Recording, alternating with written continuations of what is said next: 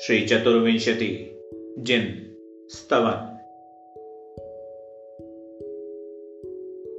ऋषभचाजितं चैव सम्भवं चाभिनन्दनम् सुमतिपद्मप्रभख्यं सुपार्शनौम्यहं जिनम्।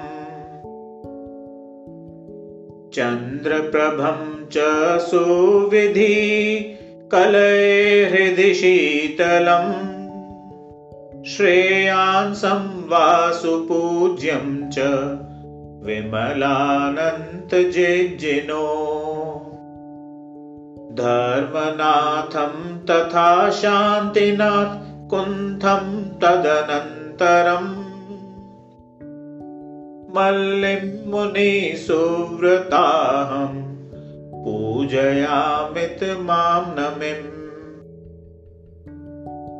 नेमिनं पार्श्वनाथं च वर्धमानमभीष्टुमा। एत्यमी वर्तमानस्ते भूयासुभूतये जिना